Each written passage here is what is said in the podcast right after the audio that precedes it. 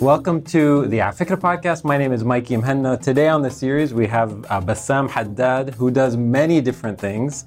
I first found out about uh, Bassam because he's the co-founder of Jadaliyya, which is a iconic, now I would say iconic publication that is has shaped people like me the way we think about the region. So Bassam, welcome to Afikra. Thanks so much, man. Thanks, Mikey, for having me. I've been watching you from afar and now up close. I'm privileged to be here.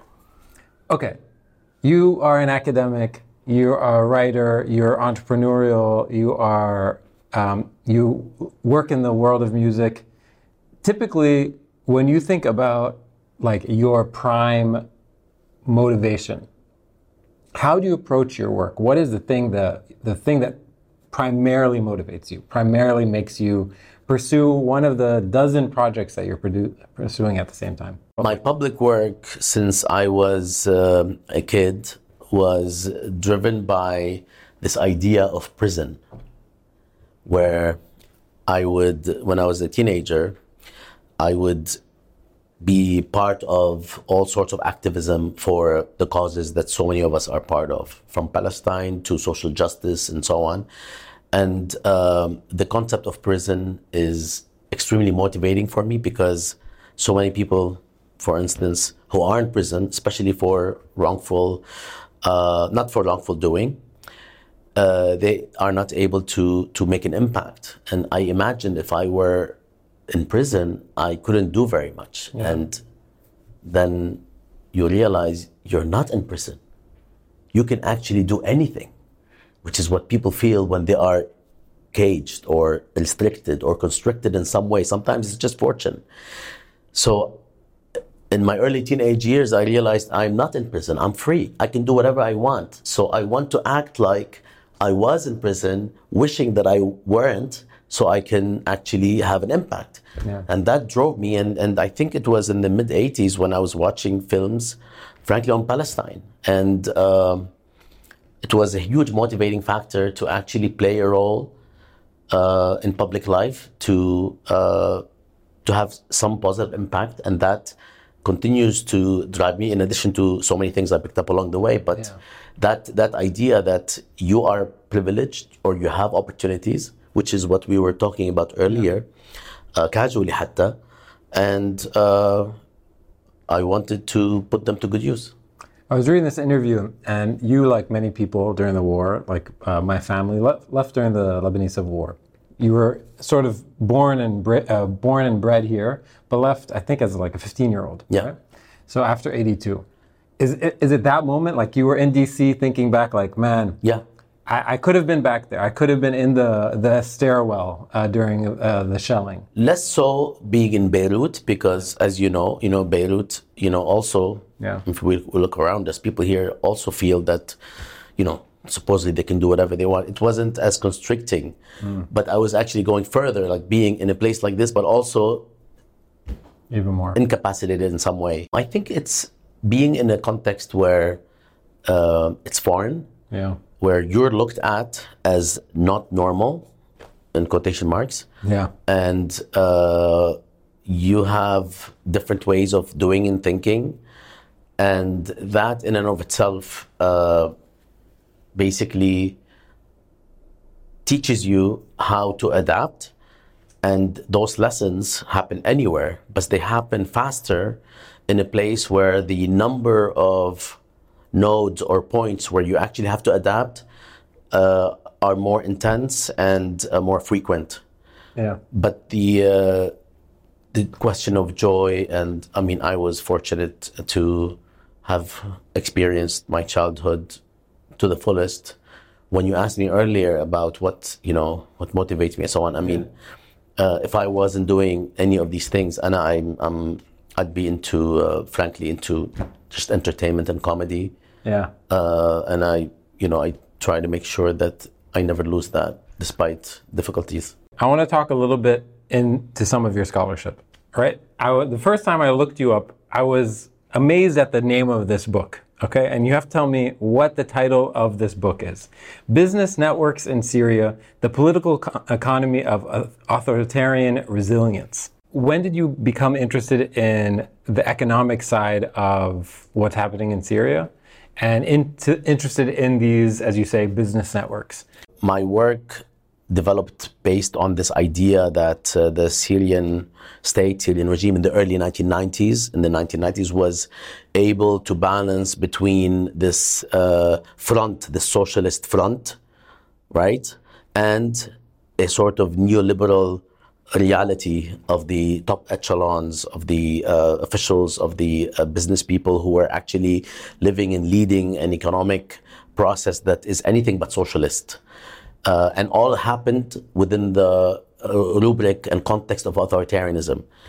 And in fact, the reason I was interested in Syria, uh, scholastically or academically, was because uh, the Syrian regime, just like most other regimes in the in the world, especially the global South, have actually shifted allegiances from being or from having labor and the uh, masses as their social base in the 60s and 70s, especially, to in the 80s and 90s having business networks and uh, business moguls and business people, basically, in the private sector as their social base. They ended up actually having a longer tenure.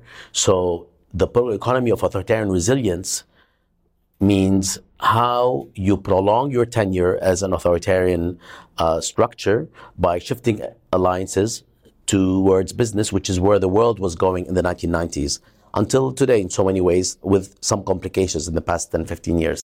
Yeah it's it's interesting to me because like my my memories of going to syria in the early 2000s um, you know you you walk in especially when you're going from beirut you would see like all the cars look different and, and it's obvious that oh this is a different economic climate right? Absolutely. And the results of those restrictions both internally placed and externally placed, um, were made visible. You could see, oh wow, this is oh this is an interesting. Uh, they have different chocolates here, and they have different chips, like through the eyes of a teenager, right? yeah, compared to the '80s. Sah, right?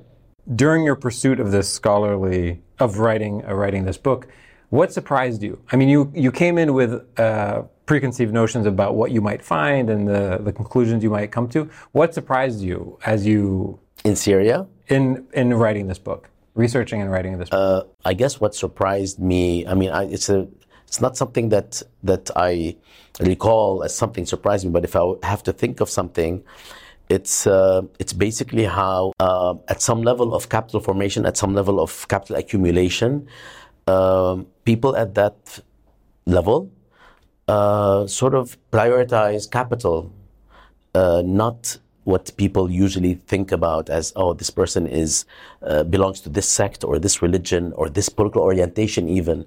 Yeah. so uh, that becomes one's ideology. And uh, at, at some level it's refreshing but it's not refreshing in the good way in a good way. Yeah. Uh, so that was very interesting. And then when things started falling apart or when there was competition because the state that was or the regime people running the state who were trying to create another uh, leg, another uh, alliance with business, when they began to realize that it's growing beyond their control, they started actually themselves, even from the very beginning, entering into the business realm to get a part of the pie, right?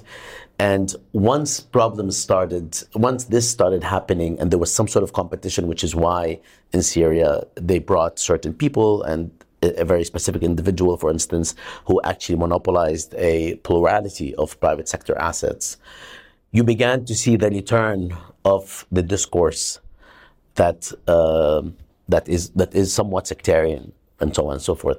So that was an interesting um, uh, thing. Yeah, like at, so at the at the top, the only ideology is money, right? I mean, you yeah, you can reduce it to that for right. shorthand, which is why we have what we have in Lebanon. For sure, right?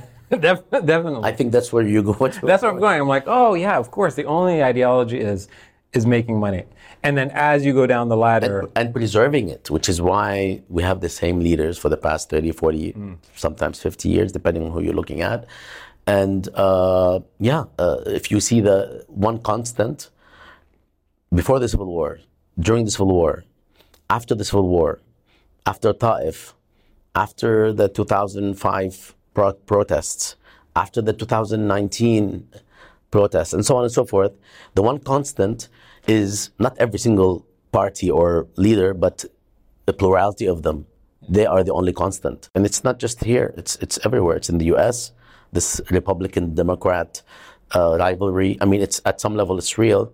At another level, you find that they're uh, the ones who are um, in dominant, uh, comfortable places. Uh, they also are benefiting from whoever wins.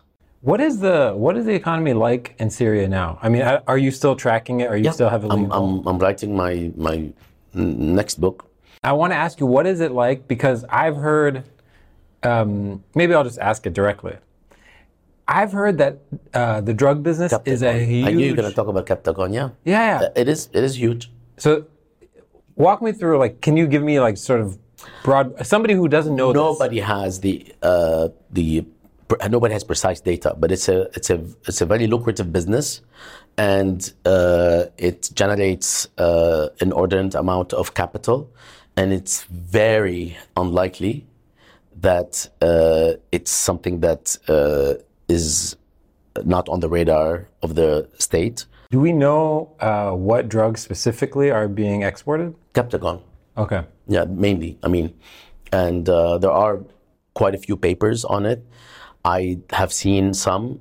Um, I'm not very. Um, mm, I'm not very excited about some of the papers I've seen because they uh, address this uh, this drug business in ways that are divorced from other things that are happening, and sometimes they uh, employ the topic to serve their political orientation and interests, which is okay to an extent. But when you begin realizing that um, only certain uh, parties are implicated and others that you know are involved are kind of like not addressed, you begin to realize that yes, this is this is a uh, this is a very uh, difficult topic to get a handle on, and you you know we we still haven't seen some of the best research, and the reason also is because it's very difficult to do comprehensive research in Syria because the level of scrutiny today is even perhaps at some level worse than before. Uh, access is worse, much worse than before. There are places in Syria that, you know, you can't get to everywhere. And if you do get everywhere, you don't have the same access. There are four or five uh, entities that control uh, boundaries, borders, um, landscapes, and you, no one is actually good with all of them because they are very different. Yeah. Is there like a corollary that we can look at historically that can help sort of shed some light on what this could possibly do to a society and to a culture long term? Like, has there been a moment in time in in in Europe or in the Americas or in Asia or in Africa over the last hundred years where there was such economic scrutiny on a, a certain place and intense turmoil, and then all of a sudden this huge uh, sector emerged that was like I mean, could we look at like Colombia, like for example? I mean, Afghanistan with uh, with opium, and I mean, it's it's actually not uh, very rare, especially in post-conflict situations, especially in places that uh, are excluded uh, by certain parties worldwide, especially uh, the parties that are involved, including in this case uh, the United States and its allies. Right? It's it's uh, which also were involved in um, invading, uh, but full invasion of Afghanistan. So you do find these exits that people take advantage of, and governments um are very much interested in uh, revenue, whether it's for them or for the people or for people that are close to them. So there is a some sort of a sanction going on, and uh, it's not you know rare at all. But but it's not just about local and regional politics. It's about how local and regional politics are framed by and constricted by much more powerful actors. And I'm not just referring to the U.S. I'm also referring to all the major actors that intervened in Syria and uh, turned a really hellish situation into even more of a hellish situation, including the U.S., Russia, and all of the uh, both supporters uh, of the uh, supporters of the opposition and the state. I think everyone is implicated, with uh, the cake is, of course, taken by the regime for actually having a situation from the very beginning throughout decades where this could happen. So they are the primary, primary party responsible for what happened, even if they were not the only ones doing uh, the harm. But the, but the responsibility lies usually with the most powerful actor that is in control of a situation for decades on end, and that is that is something that is not. I, I, I don't think it's negotiable. If you're going to take credit for for instance, as they say in Syria, based on my work and my research, that you know, in, in, you, in modern Syria was built by this regime, by these individuals. You also want to take credit for the falling apart of this uh, situation, even if others wish it to to fall apart. Yeah. Uh, you've got to take credit in both direction, both directions. If I were to do a poll, right? Like, let's say I was to poll the academy, capital A academy, everywhere, right? Hypothetically and I wanted to ask them, what do you think Syria's economy looks like in 20 years, right? And I came to you because I wanted to help design this poll. And I said, Bassam, I want to give them multiple choice answers. What are the most likely most likely answers to this thing. Would you say like Mike, you need a twenty question, you need twenty things? Like, this, what are the most? This likely? is the million dollar question. I mean, that's why really um, because it's very difficult to gauge. First of all, what's fully what's happening in Syria today. Yeah. The level of misery after the deaths of some say half a million, some say almost double that. Uh, the uh, tangible destruction of uh, so many, uh, uh, so much infrastructure in Syria, and then the intangible destruction that has taken place at, at, at you know other levels, education, psychological orientations, traumas it's very difficult to gauge what is going on, especially that the regime today, even though it was able to survive, is even has even clamped down even further, even though it doesn't have the same capacity, but it, it tries.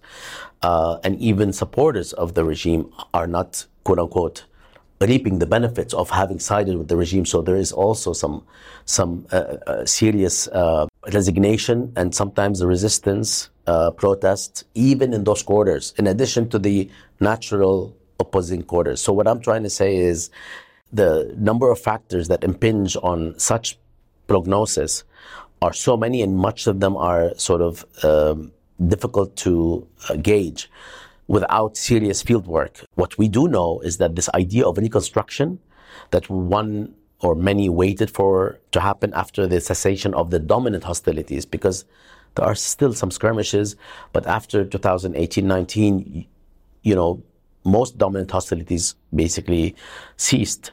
Uh, didn't happen. That reconstruction didn't happen. Uh, those who invested in supporting the regime in order to get to a point where it survives, who were potentially promised to be the uh, the winners uh, of the biggest, you know, uh, opportunities, including Iran and Russia, for example, uh, are both having problems at home. Russia is having its war that's actually, you know, tearing at the seams of of, of, of Russian society. Iran has a uh, not only serious economic problems for many years, but now has had a protest movement that is has also shaken things in Iran to the core. Um, and uh, of course, the West is not welcome at the same time that the West, especially, I mean, that's an odd word, but the United States has imposed sanctions on Syria, which, of course, as usual, ends up harming the people much more so than the regime, even though it's, it's, it's harming everyone, but it's, it's definitely uh, causing a lot of pain. So you, you have a, a situation of stagnation. It's, it's a pretty, pretty much an open question, but without a lot of, uh, you know, uh, evident lights at the end of the tunnel. Um, the the problem in Syria remains that it is politically a very constricted place.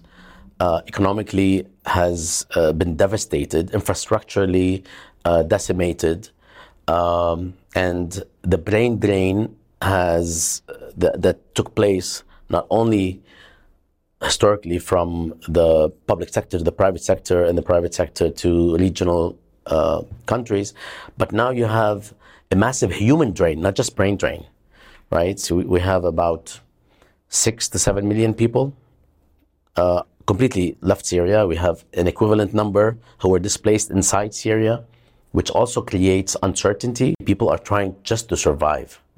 And you know, the pandemic was gruesome.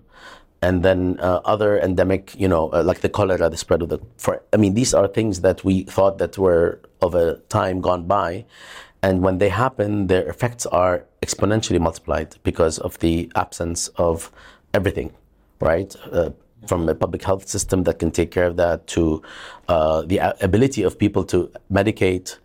Um, and now with electric, electric with power cuts, it's a, an uphill battle with very few uh, hopes, and that's why people today, from what I have seen, even though they might dislike one or the other of the regional powers, they're still happy that they are talking because it, it, it's the one thing that so far that they felt has brought some some benefit. But in the final analysis, uh, it, it's going to require a lot more than that. It's also important that the the one commodity that uh, produced billions of dollars of uh, revenue historically has been oil in Syria, and now it's not even under uh, the uh, control of the government. Whether or not one believes that they're going to do um, uh, the right thing with those resources, it's under the control of the U.S. actually and yeah. their Kurdish partners. So that that adds to the poker game that exists, which which is which prolongs it. Yeah at the expense of the ordinary Syrian. And it doesn't mean that if they were under the control of the government, everything would be fine.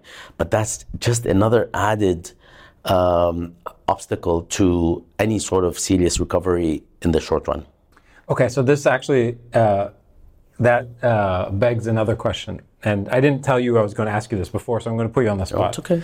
Um, if you, I like playing this game when I look at countries, asking myself what is their business model, like just like in the most basic format, like what do they primarily do to make money, right?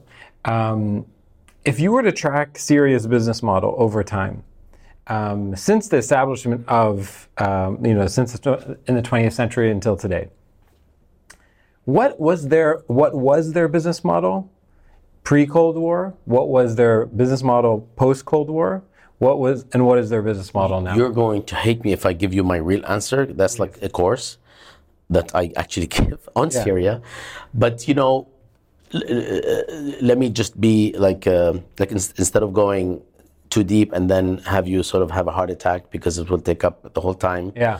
um, it's always been, uh, especially uh, let's say before uh, the 2000s, it's been a mixture of uh, some form of agro manufacturing, some agro exports uh, because it's the largest sector in Syria. Historically, some form of manufacturing that actually increased in the 70s and 80s as a result of the oil boom, but it was affected by the oil bust and the creation of endless state-owned enterprises that produced, uh, manufactured for local and at some point for um, export purposes, uh, and the oil sector, which is a source of rent. Can I ask a stupid question? Yeah. Where is the oil?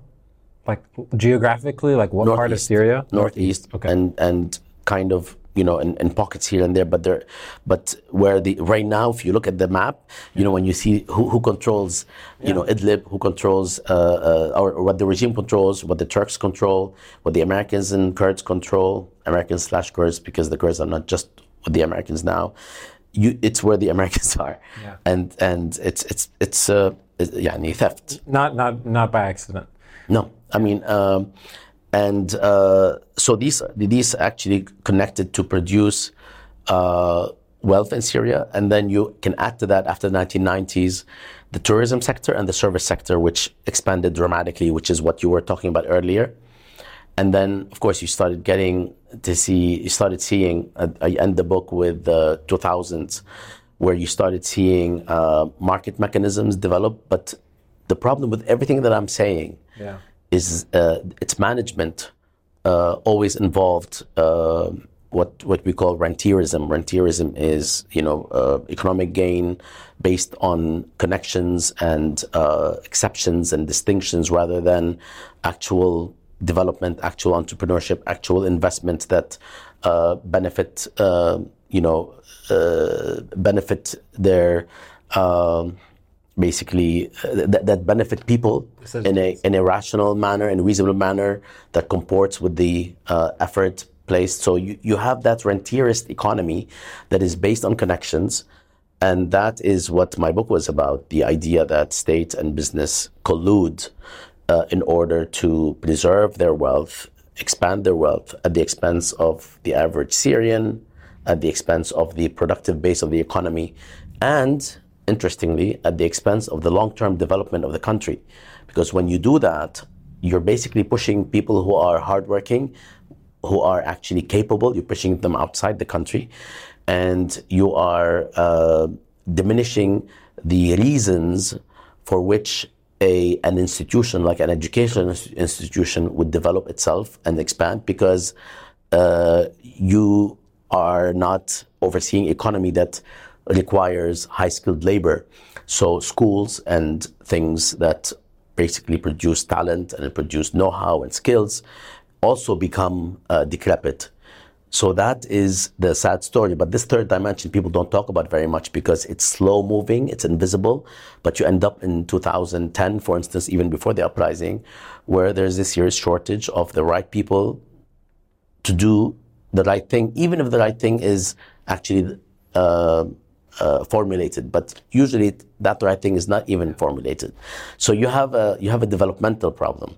And you see, like in the United States, where, where I live, some of the best doctors in the nation are Syrian. You look at Europe, some of the top, you know, nuclear physicists that run entire agencies are Syrian because of the uh, brain drain for political or e- economic reasons, not just for political reasons. Yeah. Is there ever like whenever I hear uh, conversations about this, like these rentier states and and this like cyclical, um, this uh, alignment, a misalignment of incentives by by the sort of business elite and the political elite to make these these uh, decisions that maintain this rentier state, right? Whenever I hear talk, conversations about it, I think, how do we get out of this? Like, has it ever even been done? Like, once you get down this like spiral, how, like, do we even have a track record of if ever? I knew the answer. Yeah. No, uh, no. I mean, look, the uh, the, the issue is that we, uh, some people, to answer this question, they just look at, you know, global capitalism, which means we're doomed. Khalas, there's no exit. Yeah. Others place fault on the local players and context as though nothing else outside has constricted and constrained this context, even historically with colonialism and everything else, the theft and exploitation of resources from places like Syria which has ramifications, right? So I can't give you an answer, but I can share with you a method whereby there is no way to begin answering this question without understanding how these two um, factors or spaces interact in order to prolong the problem we're seeing. So it is local, and politics are local, and we should focus on the local.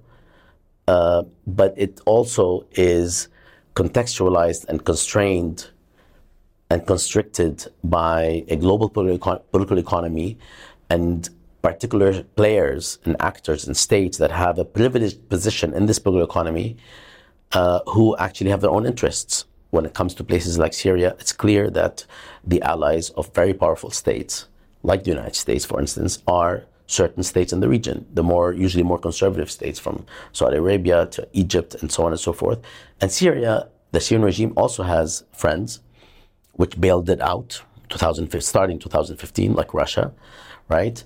But in all cases, this question cannot be answered without looking at both factors. And I could get into them, but I think um, we will be inducing sleep okay, so we'll, we'll, we'll, change the subject. Um, when I introduced you, I said, I know you originally from your work with Jadaliyya. And I was talking to somebody about this before, and they're like, who is outside this space? And they said, what's Jadaliyya? Like, what does that word mean? I said, it means dialectic. And they said, well, what the hell does, what the hell does that mean? Um, so, if you'll humor me, I love good names where did the name come from? What is the historical significance of the of the name? And tell me the sort of like origin story of of Jadaliyya, which I think at this point is like 15 years old or 12. 12 years old. Yeah. So Oh, is it 15 yeah, years? 12. 12. Yeah. Just this month, yeah. Um, Yeah. So walk me through the story, the name. Uh, you're one of the co-founders. Uh, yeah. Tell us a little bit. well, there's two things. Uh, we're in, we're in, I don't know if I can say, we're in Hamra, yeah, of course. you can say. right? Spears area. Yeah. So if you go to the other Barbar, Yeah. which is in Abdulaziz. Abdulaziz Hamra uh, Central, Yeah. uh, three buildings down. Um, it was myself, uh, Sinan Antoon, and Noor Erakat, my, my partner, and we were uh, talking about this platform that we were all working on with two other core members and then a big network around us. And we were trying to come up with uh, names, and wine was involved. And uh, Which helps. it's an apartment. Like I was staying here this, in the summer. We were staying. Yeah. My at the time, my partner and I were staying here. Um, I think I was teaching at AUB in 2010. I was here for a semester, and um, we were exchanging names back and forth, back and forth, and none of the names for the first couple of hours, and it took a long time. I mean, nobody liked any of the names anybody suggested, including the people who suggested them. Yeah. And then I don't know what happened. I said, I got it. And when I said I got it, I knew that when I say it, it's going to be uh, acceptable. At Mic least drop. to, like, like basically. And then they kept saying, what, what? And I'm like, no, khalas, I got it. You know, and I just wanted to confirm. And then I said Jadaliyya. And then nobody said anything negative. And then we all started saying that, yes, yes, Jadaliyya. It's a great name. it yeah, it's a great name, and and I and it took a couple of hours and and quite a bit of um, I think it's red wine, and then we launched five months before the uprising, and it was actually doing far better than we thought, even before the uprising. When the uprisings took place, starting in December seventeenth in Tunisia, and then of course into January, um, it basically began to uh, like literally explode because we were uh, the reason for creating Jadaliyya is to build the bridge from between academia or the ivory tower and the, in, the broader informed public because the broader public period without qualification is not interested in the material in Jadaliyya. They're probably more interested in like newspapers and so on because it's it's a bit longer and it's a bit more tedious. But it ended up exploding because it filled the, that gap and it also filled another gap, which is at the time in 2010, if you looked at the lay of the land, you either had independent bloggers, either journalists or scholars who had their personal blogs in which they were writing interesting things, right? And there were the think tanks. And that gap be- quickly became a reference point for so many because we, true, we, we, many of us live in the United States, but uh, our networks that have that have start that had started 20 years before uh, lived in the region here Yeah. as well as everywhere. So people that were friends of ours living uh, anywhere from Cairo to um, uh, places in Morocco, Lebanon, F- Palestine, Amman, uh, even Turkey, uh, and other parts of the Arab world. It was read as a local publication because of the people writing from the local. And that's what allowed it to sort of bridge the gap, not only between the Ivory Tower and the broader informed public, but also uh, bridge, bridged a gap uh, between people who were living here and people who were living outside who were interested in the region. Going back to that faithful night, that fateful night, the three of you are sitting around. If I had asked all of you and I said, "Hey, listen, is this going to be like an online website? Is it going to be a website where scholars from all around the world who are focused on the region are able to publish articles about the region that are high quality in nature that could one day be published as scholarly articles, but we're going to be a little more nimble. And that's the idea. And it's a place for us to publish. We're really focusing on the writers. There's a place for the writers to get this stuff published in a central location. Um, would you have all nodded in agreement? Or if I had said, we are focusing on the public, the public needs to read stuff and they're not getting good information. They're either getting it from these like one-off blogs that are hard to find, or they're getting it from these uh, tanks. think tanks that have a political bent and a, and they're sort of not telling every side of You the sound story. like you were at that meeting. yeah.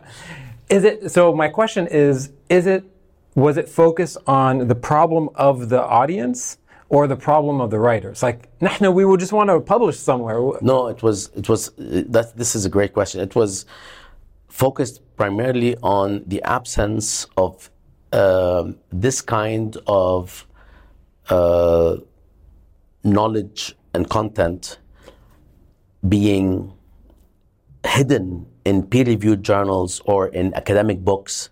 And we needed to get it out because it will have a broader public and you can actually write for a broader public as a scholar without being as uh, uh, uh, you know uh, obscure. That kind of knowledge didn't exist in the most open manner in the most most open format, which is why when we have uh, when we started when we received content, it wasn't just from scholars.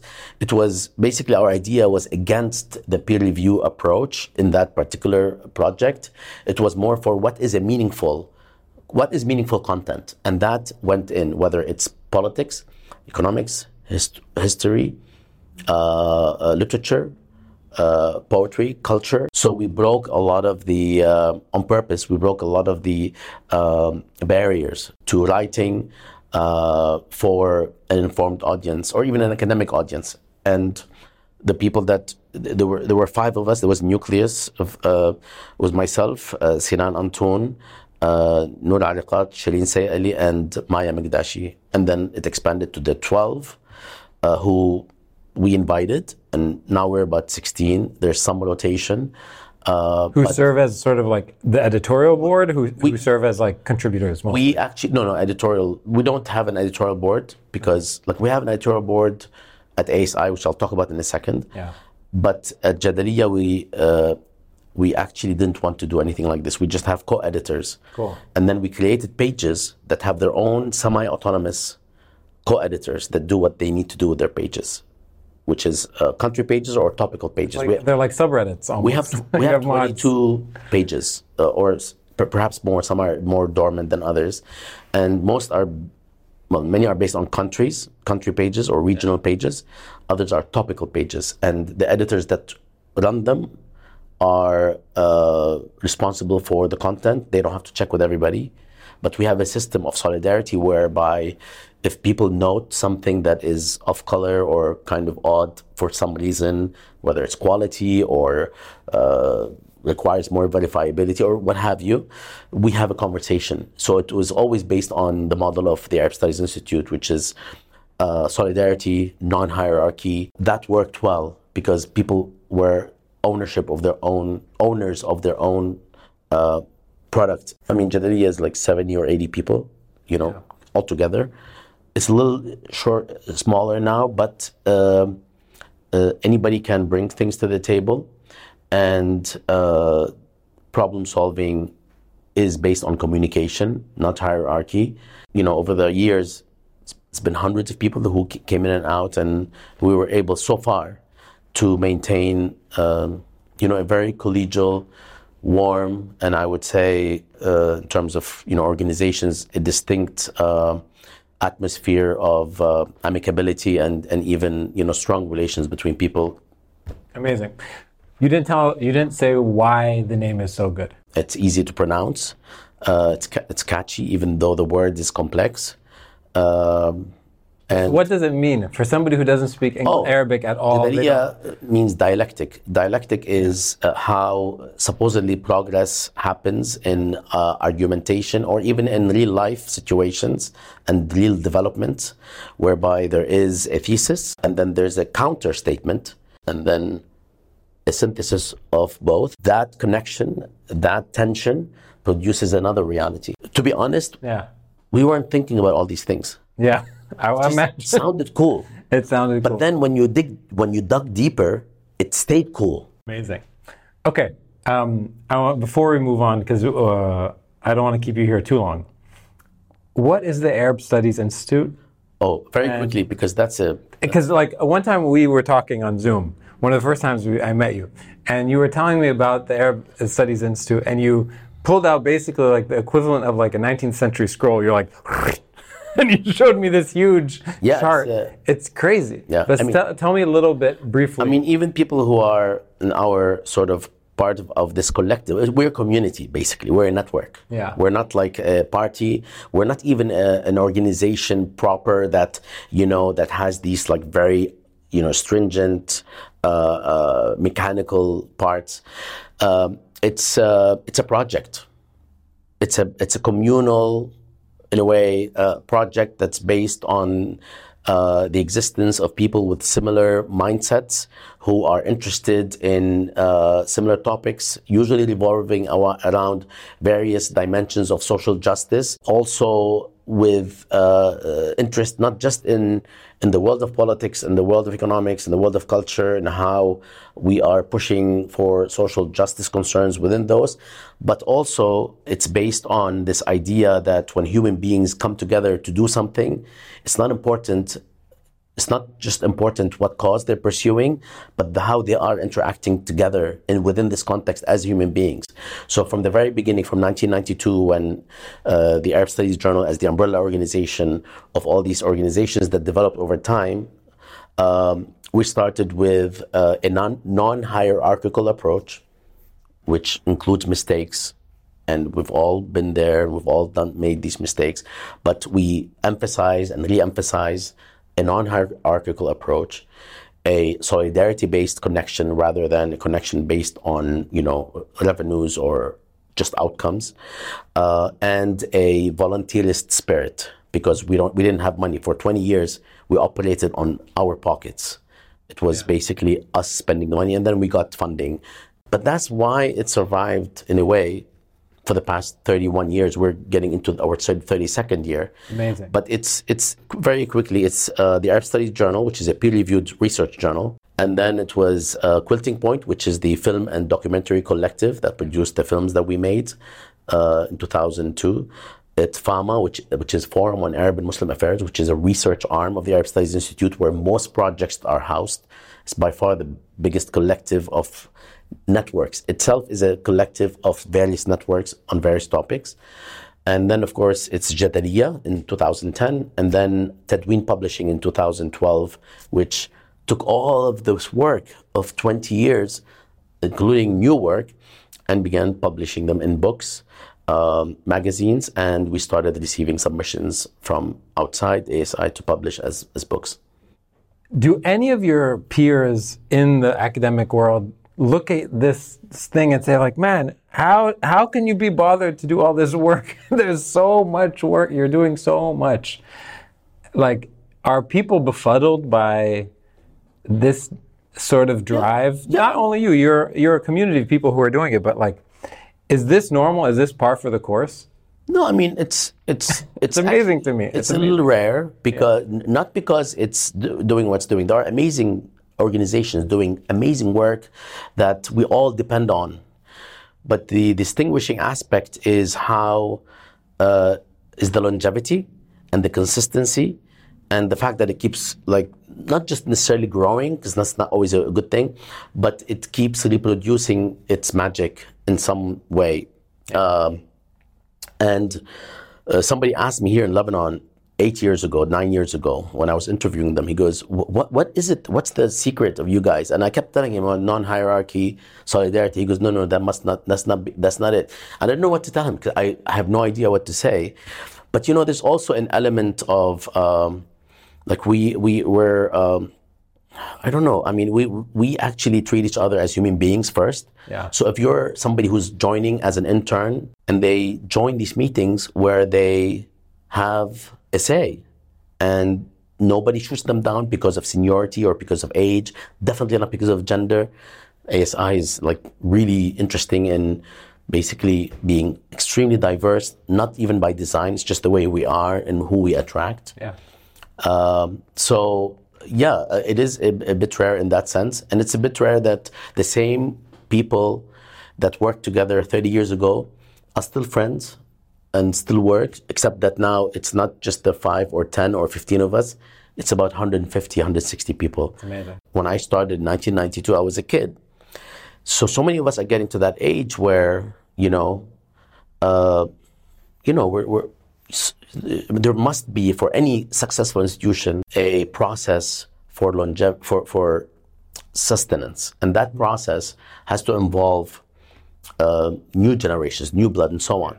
So years ago, we started a process where we enacted this, and pretty soon, some of the names you people, some people associate with the Arab Studies Institute and its different, you know, organizations uh, will change, and some of them have changed. Yeah.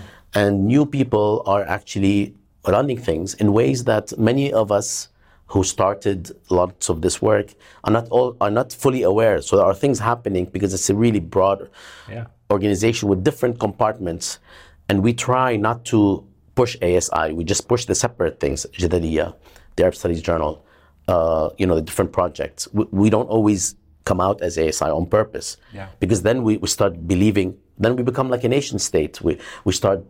You know, branding ourselves as one thing and, you know, kind of unintentionally asking for allegiance. We try to avoid all of this. That loose structure was also something that people were like, "How do you guys? How do you guys work together? Isn't that disorganized?" And it actually is the reason we're alive. You know, once you consolidate too much, you corporatize, and once you do that, you lose the, the the reason why good people want to invest 15, 20 hours of their time and volunteer to join you and that's why people when we call for um, you know positions or we call them internships we get dozens of people who want to do this voluntarily and uh, we keep reproducing uh, the same things that we do with of course with the idea that we want to uh, make things better with the idea that we want to improve and learn from people who are coming in. So it's a very vibrant place because the new people the younger people that join uh, basically end up seeing themselves in the products that they produce or we work with them to produce and uh, so we keep that going and, and I'm, you know, I, I really want to say that it's not perfect. Like so many, there were so many issues that take place Yeah. everywhere, wherever you go, like from the top institutions in the world to the most modest. So the idea is to tackle those problems and take them seriously. Yeah. This is what we try to do, even at the expense sometimes of production. At other times, at the, even at the expense of quality, we have to slow down to take care of how we're doing things as a team, as a collection of human beings. So it does, it do, we move slow in some ways because we prioritize uh, the the human element that's producing the thing, not just the thing we're producing. So it's a dialectic in a way. Yeah. We can't actually produce good things unless you take care of, you know, things or the actual producers, the people who are doing the work. And those people, when you are providing them with uh, space, freedom, autonomy, they end up producing remarkable work. So people say, How do you let all these people come in and do whatever they want? Well, first, we don't let people come in, we choose people, right? We, we, we, we, we go out and, and meet people and hang out and talk and, and, and spend time with people before we actually have a, uh, a, a, serious onboarding process. And then once people are in charge of their own products, you'll be surprised how much more powerful the result is than if you actually try to micromanage. Have we micromanaged intentionally or unintentionally in the past? Absolutely. And we try to reduce who's we, basically the the people that have been around forever, Yeah. or the people that you know are experts in a particular field. But we always allow for this sort of recursive relationship. And one day, as I'm sharing with you, one of my goals personally, because I'm, I'm I'm the executive director, is to not be such. I, you know, th- this is the litmus test. Then you have an issue is that who's you need somebody who's like a bit Yeah. irrational to actually Yeah. take on that labor. So that takes time. Okay, I want to switch uh, switch gears entirely. Okay, To serious stuff. to serious stuff. Akhiran, we're finally going to talk about serious stuff. I want to talk about your uh, your other job, um, which is DJ, and which I had no idea when the first time we met. Um, you you said to me, you know, I basically paid my way through college as a DJ, and I still do this, and it's a big part of my life. Um, so, and lo and behold, I went online. I saw that all these like uh, these incredible sets. So I'm going to ask you a basic question: What are the five faux pas that you can identify that uh, if you walk into a club or you're listening to a DJ, these five faux pas will um, immediately have you identify this DJ that they, they need to they need to work on their I mean, look, I'm, uh, I started DJing.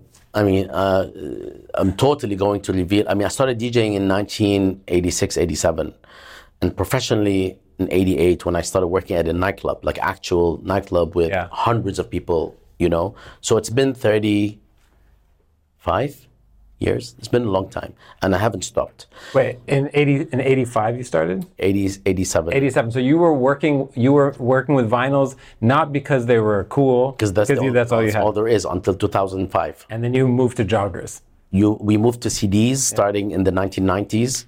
It was like a mixture of 30% CDs, the rest all vinyl. Yeah. 2005, we began to slowly move to um, electronic uh, music, or I mean, uh, MP3s and uh, so on. And uh, now, you know, it's it's a mixture, but vinyl is very very rare. Yeah. I still have everything, but uh, because I keep them. But uh, so it, it was a different world. Today, when you walk in somewhere and you you find people playing music, I mean, there uh, it's very different. In the 80s and 90s and early 2000s, I say, I, I dare say, until 2003, 4, 5, your mixing ability defined you as a good DJ. And of course, the selection. But people who mixed well have spent years and years perfecting their beat mixing to the point where they have also developed their sense of um, selection and music and, and the journey you take people through. Yeah. Uh, it was also a time when you actually played music that wasn't available unless in the early 2000s you started getting on Napster and all these things that younger kids don't know what these are, of course. LimeWire, But these are like yeah. these are places where you started getting a hold of songs that the DJs played. Yeah. So going to the club was not like today. Going to a club was basically to also learn what the new music is because the the gap between club dance music and radio was huge. Today everything is Yeah. very similar, but you still have club music except that it's not as frankly commercial and it, it, it's it's where you go to the big festivals like next week in or soon in, in, in Belgium there's this Tomorrowland festival with you know hundreds of thousands of people. But but of course in, in venues like here in Lebanon, every once in a while they bring. So it was a different world. Uh, today, uh, the good thing that happened is that the um music is democratized. Everybody has access can ha- can have access to the music. If they want to pay, if they want to look, they have access to the music. So that's a good thing. Uh, the technology to produce music and to mix music has also been democratized, which is good because people can play around and, and, so on. So these are two good things.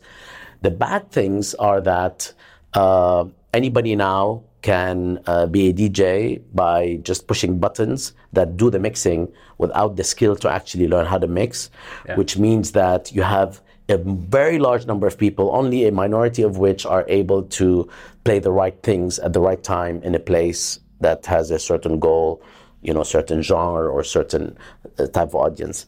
So it's very easy to spot today because you go in and you immediately realize, you know, that this situation is taking place because of the advertising, because of the popularity of this person on Instagram, not because of their mixing abilities Yeah. or even the song selection. So you, you know, people come and listen to you. So now you have this phenomenon of everybody does doing it from Shaq O'Neal to, I mean, every like literally everybody. Yeah. Uh, another development that's positive is the preponderance of uh, women entering. So this is wonderful, right?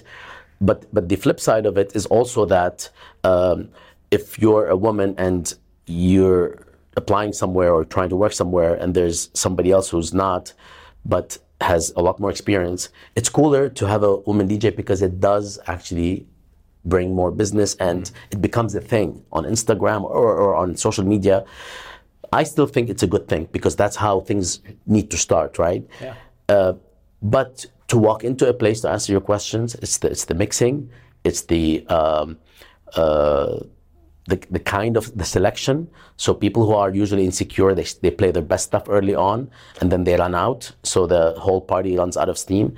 And then the journey. If there's no journey, it, you know that this person is not skilled. even forget mixing, it's not skilled at understanding that it's a journey from like 10 to 2 or 10 to 3. I used to play sometimes from 10 to 10. Like we'd finish and then do after hours, which I did because in the 1990s we had a different world than I'm assuming I'm quite a bit older than you. Yeah. So, so in the 1990s, you know, like I would finish at 3:30, and then I would go to the four to eight or four to nine after hours venue, and it was normal. Of course, there were a lot of things involved for people to to, stay up that late, and they were more popular than today at some level.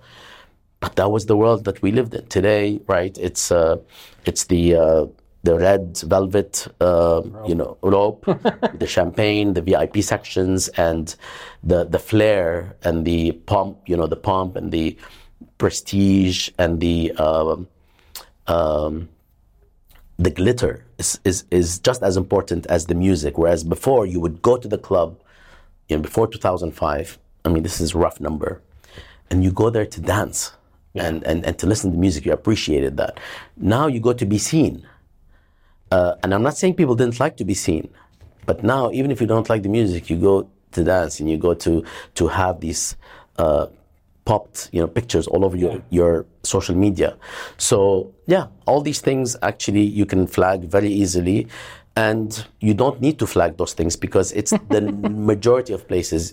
It's Yeah. going to be based on um, based on qusur, basically the emballage, Yeah. not the actual content. But but that's you know that's okay. Yeah. Okay, one last question before we wrap up. Um, and again, I'm going to spring this on you, and if uh, if you need time to think about it, let me know. Um, if you were to recommend to a freshman coming into your class who's like, I love uh, political economics, and I want to study, uh, I want to learn about political economics in the Middle East. Um, give me some book recommendations. What are the first sort of like three, four, five books that come to mind that you're like, these these are some people um, that you should go read? Well, if you're interested in political economy, uh, I mean, you, you can't escape, uh, in my view, reading uh, Marx. Whether or not one supports, uh, you know, Marxist politics, whether or not you understand that, you know, the world has moved on from some of the tenets, not all, uh, it's, it's essential. So there's a book, there's an essential book by Robert Tucker on um, like Marxist uh, or Marxian writings, which which is the difference between Marxist and Marxian are different. Marxist is somebody who espouses Marxism or Marxist ideas. Marxian means you read and like Marx's actual works, right? Uh, not what was made of Marx. There's a big dif- distinction. So, uh, so it's by Robert Tucker. It's a red book, interestingly, and it has the the original essays written by Marx or Marx Engels, mostly Marx, and that's a, a good base. Problem with recommending that is if you start with that book, 95% of the people will never continue because it will it will turn them off, just because it's like, especially today. So don't recommend that. If you can delete that part, no, I'm joking. um, but if you look at the Middle East, uh, historically there was a book uh, titled "Political Economy of the Middle East" by uh, the former president, actually, of AUB, uh, and John Waterbury. yeah, John Waterbury and uh, Alan Richard, and then Melanie Cammett and um Ishaq Diwan actually uh, repurposed the book, uh, which the original was produced in 19, around 1990, but 20 years later, it was reproduced by new authors. They kept some, they changed things. And so th- there's that basic text. It's called Political Economy, Political Economy of the Middle East. And then, interestingly, as part of our projects at the Arab Studies Institute, which is called, one of the projects is called Political Economy Project, uh, which produces a summer institute, which is in its seventh year this summer, and the Lebanon Dissertation Institute, which is based here as well. So that project um, includes some of a huge network of 80 people of political economists and keeps growing. Uh, many of us came together and produced a, a new version or a different version of that political economy text that I was referring to. It's a little bit more edgy, a little bit more critical, based on uh, different topics and countries, and it's titled "Critical Political Economy of the Middle East," and it's published by Stanford Press, and it's, it's, it's can be found anywhere. And those two books are I actually assign both. I don't assign just ours. I'm, I'm one of the co-authors of the, uh, or co-editors of this second book, and I also have a, uh, you know, I write a chapter in it or co-write a chapter in it. And these are excellent introductions because everything else is based on either a country or a particular topic, but not doesn't have this holistic approach. And I think this broader approach would be a good entry point. With the um, with the Marxist uh, or the Marxian uh, leader by Robert Tucker. I hope I'm not messing up the first name, but I think it's Robert Tucker. So, anyone who wants to look up Bassam's work, check out the Arab Studies Institute, which is easy to find online, and Jadaliyya, which is read by millions of people um, all over the world. Bassam, thanks so much, man. Thank you for having me. Sorry uh, if I طوشتك ابدا ابدا no it was so it was so nice to have you thank you for having me I, I look forward to continue to watching your work at Afikra which is another institution that we appreciate and many of us follow and you've talked to some of my oh yeah for sure and hopefully we're going to talk to more of them inshallah. thank you hey I hope you enjoyed that episode if you'd like to watch the full uncut version go to youtube.com slash afikra there you can see the full video versions of these podcasts if you'd like to learn more about what we do, go to afikra.com where you can learn about our Zoom events, our live events in 30 different chapters around the world, our social media presence, and our podcast and YouTube stuff. You should know that everything we do is all towards a mission of converting passive interest in the histories and cultures of the Arab world into an active intellectual curiosity. By listening to this, you're a part of that movement, so thank you for being here. If you'd like to support our work, go to afikra.com slash support and join the hundreds of people around the world who make this work possible. Thanks.